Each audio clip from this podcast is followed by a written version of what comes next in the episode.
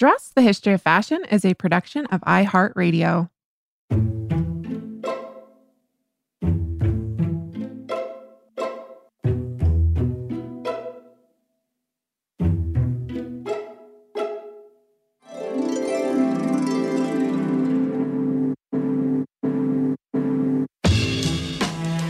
Over 7 billion people in the world, we all have one thing in common. Every day, we all get dressed. Welcome to Dressed, the History of Fashion, a podcast that explores the who, what, when of why we wear. We are fashion historians and your hosts, April Callahan and Cassidy Zachary. Dun, dun, da, dun, dun. Dun dun dun dun dun dun dun dun dun dun dun dun dun so, I mean, dress listers, I might be humming a very familiar tune to many of you. Uh, Here Comes the Bride is a very popular song with a very literal title. But what I did not know, actually, April, before this episode, is that the song has accompanied brides down the aisle for over 160 years, which is pretty incredible. Ah. I did not know that either. Yeah, it's actually believed that the song was first played at the wedding of Frederick William IV of Prussia and Princess Victoria Adelaide Marie Louise. And their wedding actually took place on January 25th, 1858. Yes, and that little factoid brought to us by Olivia Waxman of Time magazine, who kind of investigated this history.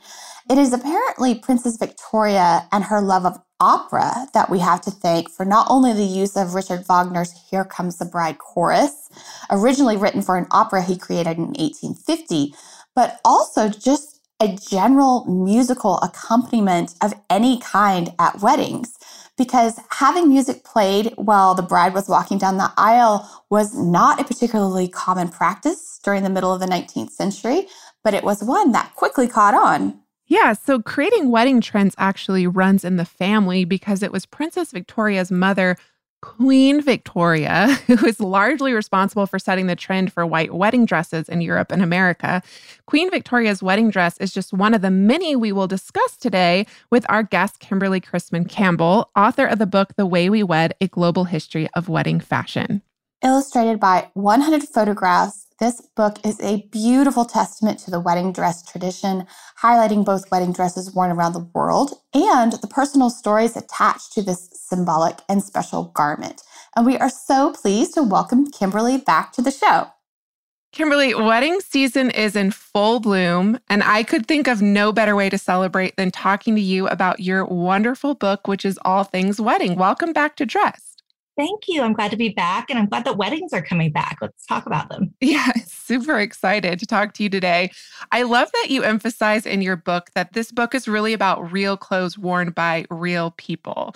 I'd love if you could tell us about the inspiration behind writing a book about wedding dresses, one of the most valued and ubiquitous items of clothing found in cultures around the world. Well, when we're talking about fashion and especially wedding fashion, there's often a disconnect between the ideal and the reality. What we see in magazines or on the runway or on Instagram or even in movies or literature doesn't always line up with what people actually wear, even though it may be very influential. So I wanted to focus on things that were actually worn rather than what designers or etiquette books or artists said people wore. Yeah, so we meet so many wonderful individuals throughout this book and and we learn about not only what they wore but the significance and symbolism behind what they wore. You divide your study of wedding fashions across 12 chapters and you begin with a topic that has captivated popular imagination for centuries. I mean, today it's still everybody gets so excited about this, and that is the topic of royal weddings. I can think of no more perfect place to start than with arguably one of the most famous weddings of the 19th century. And that, of course, is the wedding of Queen Victoria and Prince Albert, who married on February 10th, 1840. Can you describe her dress and then its historical significance. Essentially, what the Queen wore in the 1840s set a precedent that Euro American brides still, in many ways, follow to this very day. It's pretty incredible. I had to start the book with royals because they were the original wedding fashion influencers. And so much of what we think of today as being traditional wedding dress was actually borrowed from royal dress, like trains and tiaras, or in China, dragon robes. And throughout history, fashion has reinforced the notion that every bride is queen for a day, often very literally in what she's wearing. So Queen Victoria wasn't the first bride to wear a white dress or lace or orange blossoms, uh, but she's the reason most brides still wear white today in Western contexts, uh, simply because she was so famous and popular, but also because wearing white was very unexpected for someone in her position. Uh, this is one case where a queen actually dressed like a commoner for her wedding day instead of wearing gold or silver with her crown or her velvet robes of state, as was usual for royal brides at the time. Yeah, and what I really love about her dress is like you said, it was she wanted to be just a quote unquote, maybe not a normal woman for the day, but she wanted to dress more simply. And to dress more simply, she wore what was essentially a white dress. And this is the 1840s, so it had a big skirt, a very form-fitted bodice. And what I love is you feature all these details in the book. So you talk about how 200 women were employed for 9 months to create this dress because it is covered in I believe Honiton lace. That's right. And the lace was really the most expensive part of the dress. Um, handmade lace was literally worth its weight in gold. And Queen Victoria loved her wedding lace so much that she continued to wear it throughout her life. Uh, she worked at the weddings of her children.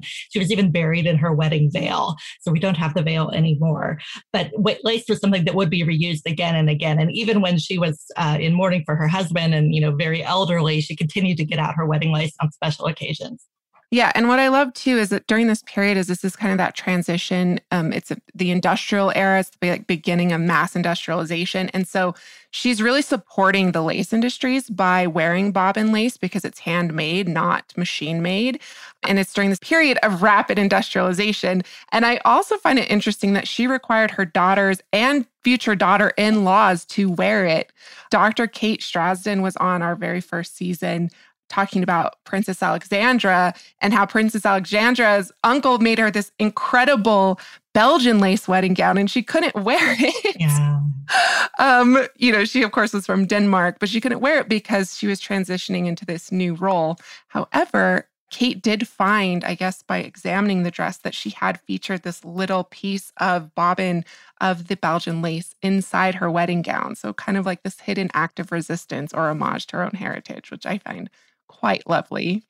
Well, I would have gone with the Belgian lace myself. I mean, it, it's the best. But you could see this tradition continue even today. And for example, Kate Middleton's wedding dress, which was made of Carrickmacross lace, which is again another British Isles specialty. Yeah, absolutely wonderful. One of the things that you demonstrate throughout the book is that wedding dresses hold symbolic values far beyond mere aesthetics. And this holds true in cultures around the world who really imbue these garments with an incredible amount of meaning, be it religious, familial, cultural. This is particularly evident in the wedding attire of Crown Prince Yang of Korea and Princess Masako of Japan, who married in 1920 in Japan and then again in 1922 in Korea. I'd love if you could talk about the symbolism of their wedding attire because it was worn for not one, but two weddings. Well, first of all, what really came through as I was researching this book is that so many of the things that we think are trendy or modern in weddings actually have very long histories, whereas a lot of the things that we think are very traditional and old are actually pretty recent inventions in historical terms. And this is a good example of that. So, like many modern couples, Prince Yang and Princess Masako had two ceremonies, both to honor their different heritages, but also because it was just not practical to get both sides of their family together in one place. Um, for political reasons as much as logistical reasons. So, for the Korean wedding, which was held on the second anniversary of the Japanese wedding, when they already had a young son, they both wore Korean court dress. For Masako, that meant a formal jeogui of blue silk embroidered with 154 pairs of green pheasants, symbolizing love and longevity in marriage the groom wore a red robe embroidered with a dragon. And this was 1922. So normally they both wore fashionable Western dress. These were actually medieval garments that had been fossilized over time. And often it's this visual and um, material link to the past that gives wedding clothes their symbolic weight, just like a long white gown with a train today or any other ceremonial dress like graduation robes, for example. Yeah. And while we're on the subject of royal weddings, we would be remiss not to mention this incredible Christian Dior gown that is featured in this book. It's worn by, and please forgive my pronunciation, but I think Soraya Esfandiari Bakhtiari to her marriage to the Iranian Shah Mohammad Reza Pahlavi in 1951. The gown weighed in at an astonishing 40 pounds. There's 37 yards of silver lame that was bejeweled in over 6,000 fake diamonds.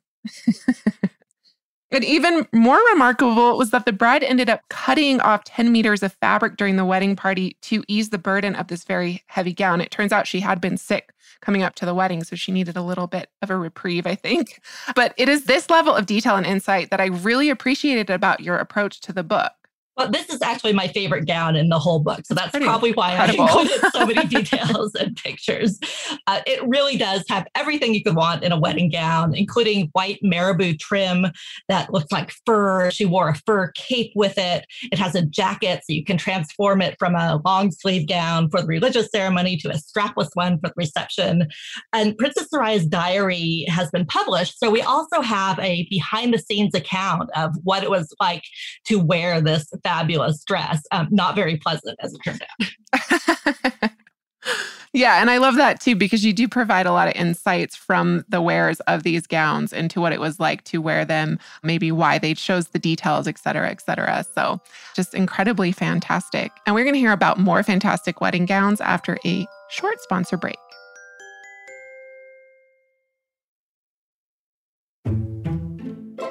Welcome back, dress listers. So, if Queen Victoria's wedding was the wedding of the 19th century, then the next wedding we are going to discuss is arguably the wedding of the 20th century.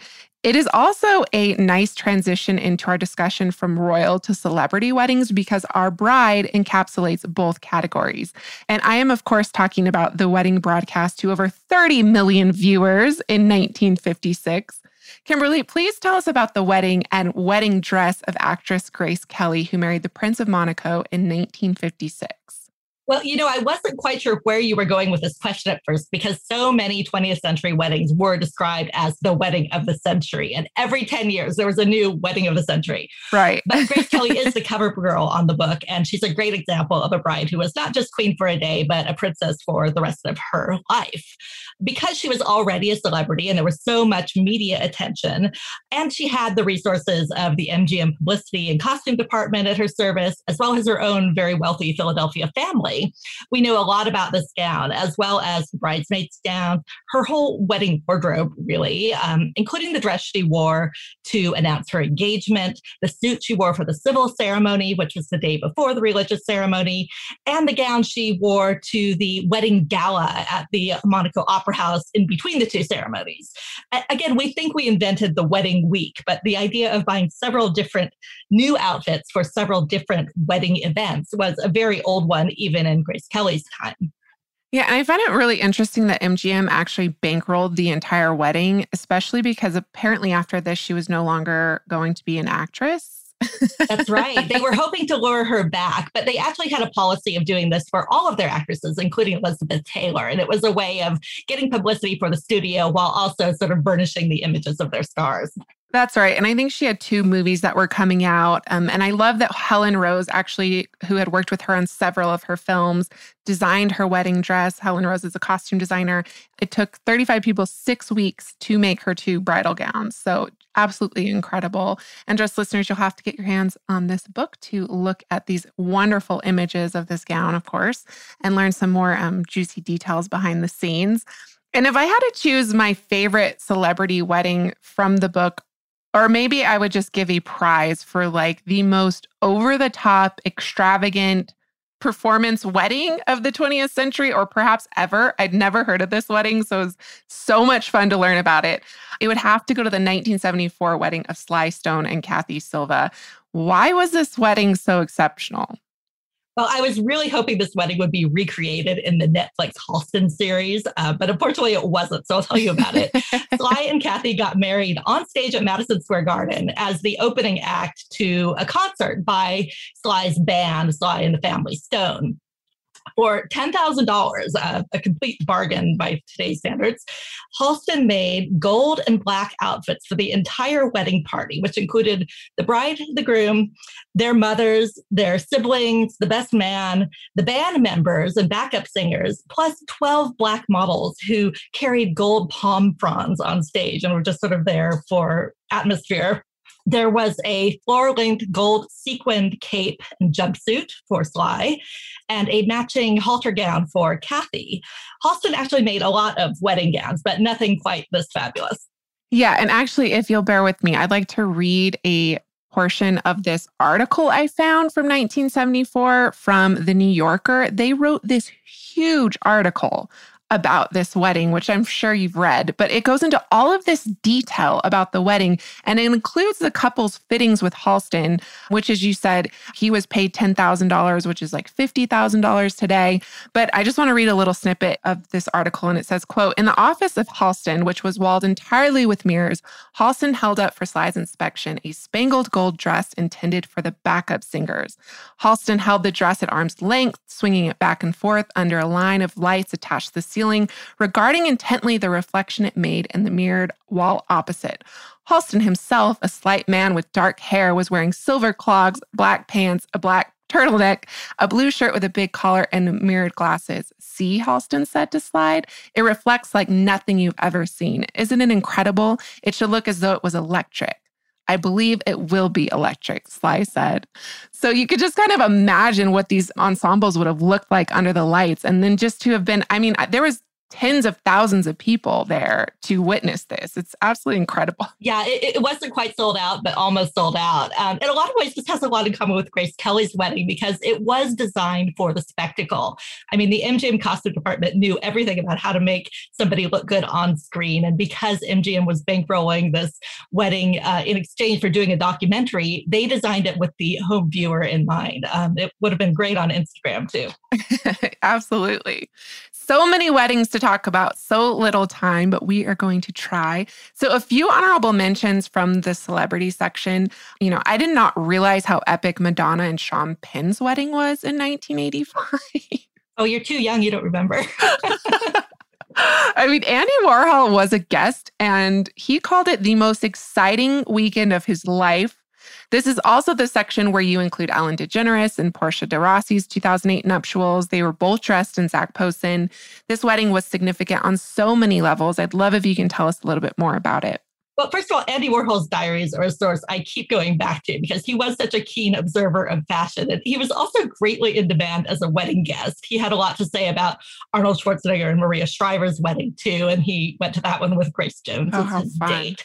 You could argue that celebrities aren't real people with real wedding clothes because they're so much more privileged and attractive than the rest of us. But they are hugely influential in setting wedding trends. And I don't just mean fashion trends, they have popularized and really normalized things like beach weddings, uh, double weddings, and destination weddings, as well as more controversial practices like same sex weddings, interracial or cross cultural marriages, and remarriage after divorce, which found widespread acceptance only after celebrities did them first, uh, both on screen and off. Also, I wanted readers to be able to pick up this book and see faces they recognized. I couldn't include the 500 images I would have liked to, so if I could make the point with a celebrity wedding picture, I did. Yeah, absolutely. And you did it wonderfully. This book is so beautifully illustrated. Dress listeners, you'll have to go out and get a copy right away. And we are going to learn a more about real clothes for real people after a brief sponsor break.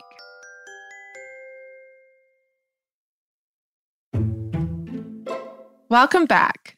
As mentioned, this book is about the real clothes worn by real people, and the vast majority of real people are not wealthy, royal, or a celebrity. so, one of my favorite sections in your book is chapter five, which really explores what wedding gowns have meant historically for, you know, everyday people. And you write, quote, the idea of a gown or any other garment intended to be worn only once would have been antithetical to our forebears. For the vast majority of people, wedding clothing was everyday dress. Can you tell us what you mean by this statement and introduce us to some of the women who encapsulate this idea, such as the famed scientist Marie Curie, which I just love that she made an appearance in this book. it was not expected, but appreciated. Uh, well, Marie and Pierre Curie were starving students at the Sorbonne when they got married. Uh, Marie literally only owned one dress. And when Pierre offered to buy her a new dress for the wedding, she said, Please get me something practical and dark so I can wear it again in the lab. And she ended up getting married in a dark blue dress. And there are many, many examples in the book of brides wearing colored dresses long after white wedding gowns were considered supposedly traditional. Not for the sake of practicality uh, always, but maybe because they were older or they were divorced or because there was a fashion for pastel wedding gowns or metallic wedding gowns, or they just wore their best or their favorite dress regardless of the color. Now, curator Cynthia Amnéus pointed out in her excellent exhibition catalog of wedding gowns in the Cincinnati Museum collection that white gowns have tended to be preserved in museums because people assume they were wedding gowns, even if they weren't. Whereas many colored wedding dresses were not preserved because people assumed that they weren't wedding gowns or didn't realize that they were wedding gowns. And this gives us a very skewed material record of what brides actually wore. Uh, the colored wedding dress was much more common than the white one. Wedding dresses in in archives are really helpful because you can date them. A lot of times they come with a date. A lot of garments and collections don't come with a specific date, but some, a lot of times wedding gowns do. And so you have this ability to kind of trace them back to a specific time and place and hopefully person. But it's super interesting to see women who who got married in like what would we would describe as a suit today, you know, like a, a button-up bodice and skirt. Something very practical that they then would have been able to wear in their everyday lives. This whole idea of this one-off wedding dress is very much a product of maybe the 20th century. You can agree or disagree with me on that. Yeah, definitely the late 19th and the early 20th century. Uh, but even in the 19th century, if you wore a white wedding gown, you would be expected to wear it as evening wear for at least the first year of your marriage. It wasn't a one time only affair. Uh, and you, you raised a great point, which is that I never thought I would write a book about wedding dresses. First of all, there's already a bunch of them. And second of all, I didn't find them that interesting from a historical or a fashion standpoint. But when I was researching my book, Worn on This Day, and looking for things that had a precise date on them, I found so many precisely dated wedding clothes, clothes worn to weddings, not just by the bride, but by the groom or the guests. And I found a lot of fascinating untold stories that I just couldn't fit into that book because it would have become a wedding book. But I decided to actually write a wedding book. And it doesn't have that day by day format, but it does look at wedding fashion through history and the idea of this gown worn on a certain day or the suit worn on a certain day that was often worn again. Yeah, and that might be a reason why some of them don't actually survive because they were worn over and over. Whereas, I guess if you're of a certain class, as is the case with a lot of museum collections, the dresses that were preserved are ones that were only worn a couple times or in a very specific period um, before being put away for posterity. And I also love about this section, you talk about dressmakers and how dressmakers would have had access to maybe quote unquote higher fashion because they had the ability to make it themselves. There's this wonderful wonderful story about, I believe they're an Italian sister dressmaking firm, the Tirocchi sisters. Tirocchi shop, yeah, the Tirocchi dressmaking shop in Providence, uh, which was the subject of a great exhibition by uh, RISD Museum. Oh, wonderful! And they gifted everyone who worked in their shop a wedding gown, which I just found like such a wonderful story. That if you worked for them, they were going to celebrate you, even if that meant you getting married was you were now going to be leaving their their employ. Exactly. Most of them didn't come back to work after the wedding. yeah, this was one of my favorite sections too because you talk about paper wedding dresses and you know there's affordable wedding dresses that you know come to be in the 1960s and I guess disposable if you're talking about paper wedding dresses. But those are super super fun. And while on the subject of economy, I would love to talk to you about your chapter on wartime weddings. That was probably unexpected, but something that was really, really insightful. I found this chapter particularly engaging because it really speaks to women's enterprising nature historically and also the ways in which societal norms and traditions are adapted during these periods of war. Please tell us about what your studies of wartime fashion revealed to you, and was there anything that surprised you? Well, I, I really loved uh, writing this chapter. It's my favorite chapter. And it is heavily focused on World War II weddings because so many great pieces have survived. And also because there was a really interesting dynamic at work. In Europe, wartime weddings were very small. People were encouraged to, you know, make do and mend. That women wore suits or uniforms.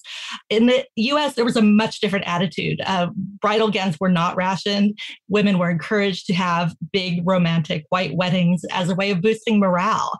Uh, so there were two very different approaches going on. And one dress that sort of bridged that nicely is the parachute wedding dress, which is a, a long white gown that's made out of a parachute. And there, there are so many great examples of these that have survived. Yeah, I mean, you're talking about a white dress that is made out of a silk parachute. And in many cases, it was gifted to the bride by her husband to be.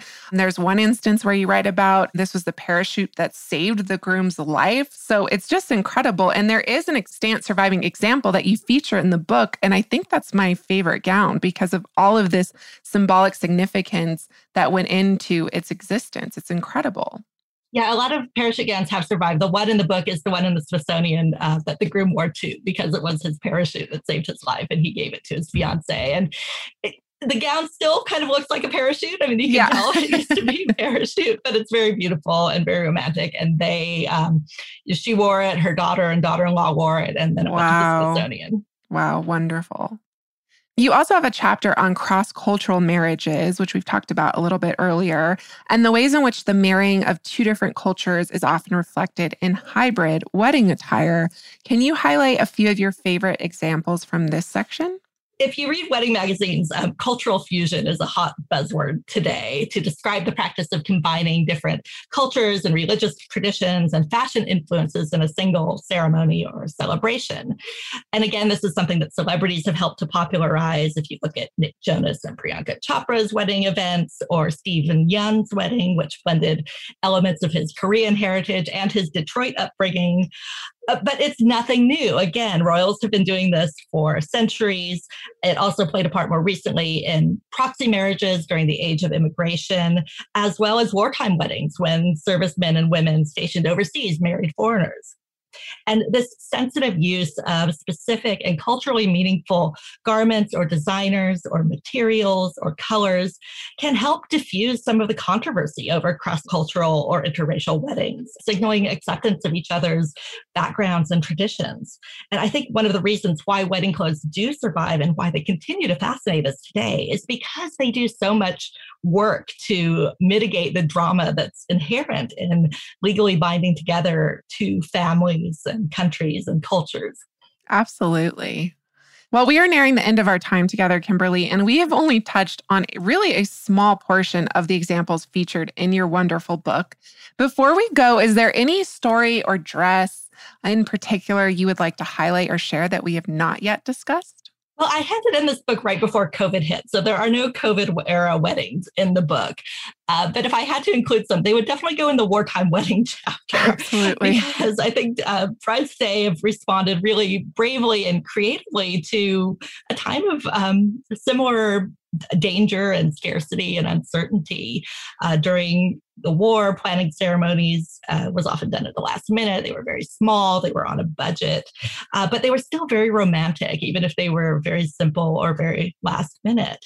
And we've seen a lot of emphasis recently on making do and mending uh, where which brides today value for reasons of sustainability if not wartime austerity if you look at uh, princess beatrice and eunice kennedy shriver who got married last year they both recycled and remodeled vintage couture gowns that belonged to their famous grandmothers, which was not only eco friendly, but lent poignancy and historical perspective to these dramatically scaled back ceremonies. So I, I think we're learning a lot of interesting historical lessons about dress uh, even today.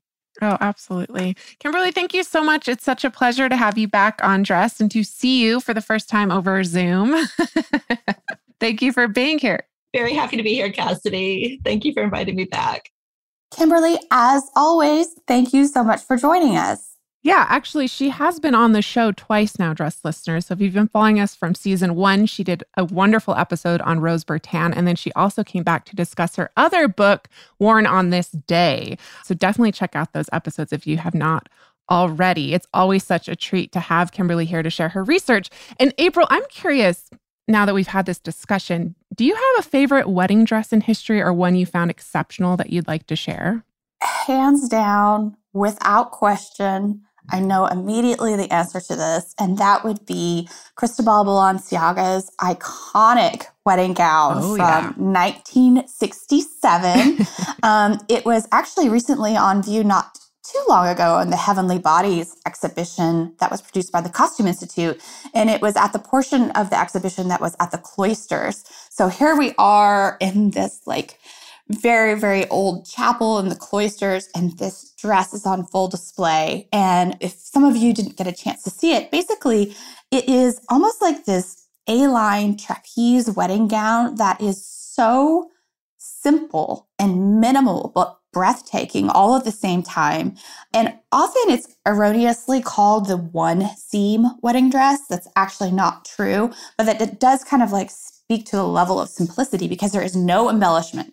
It's entirely about the silhouette. So it's like this trapeze that falls all the way to the floor away from the body. And then it just has this really simple, like curving hem down the back. And, and apparently the dress only has five seams in it, not one. Um, but then the veil that goes with the dress is also really kind of lovely. It almost mimics the shape of the dress. So it's almost like this helmet and I say that because both the veil and the dress itself are made out of silk gazar, which is very, very stiff. So it's like a hat, and then the veil kind of comes down lower in the back. It's it's if you've seen it, you know you will never forget it in your entire life. Oh, yeah. I mean, it's so 1960s. It's very avant garde in silhouette and design. It's pretty incredible. And it really speaks to like the way that Balenciaga was experimenting with all these different shapes in the 1960s. Mm-hmm. Although you and I were just having this conversation before we started recording, I don't actually know when the tradition of designers including a wedding dress as like the last like the finale in their fashion shows started so that's something we're going to have to dig into yes for sure. Yeah. Get right on that. and of course, I would be remiss if I did not mention my own wedding dress because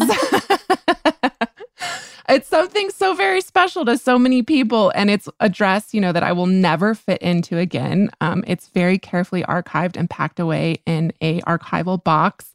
But it was so special because my dear, dear friends, Jonathan and David, made it for me and we kind of worked together on the design and then they created it for me and i actually traveled all the way to paris to get the lace. Aww. i went through that whole process with them and then of course wore it on that one and only day that i will ever be married. So you know the wedding dress is just something that is so symbolic in so many ways and it's pretty incredible because if you consider it you only wear it once yes and actually, I will say this I have worn mine more than once because after many, many years, um, my wedding dress actually found its way into the drag closet at the house in Fire Island at the beach house because it was just sitting in a box and I felt like I wanted it to go on to have some other lives. So I've worn it around at parties before and, and a lot of my guy friends will put it on too. And it's just silliness. And, and I like the fact that people are still playing with it and still wearing it.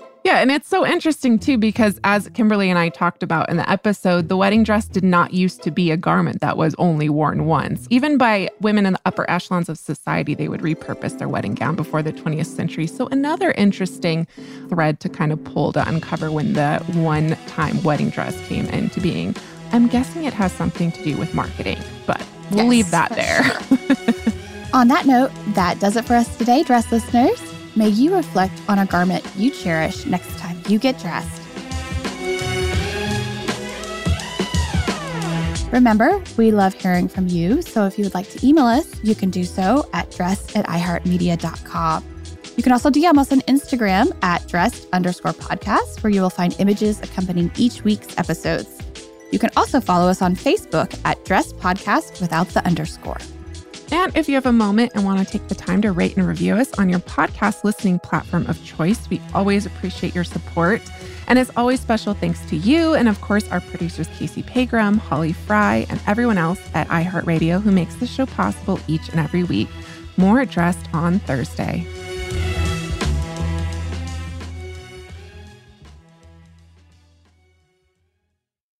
Dressed the History of Fashion is a production of iHeartRadio. For more podcasts from iHeartRadio, visit the iHeartRadio app, Apple Podcasts, or wherever else you listen to your favorite shows.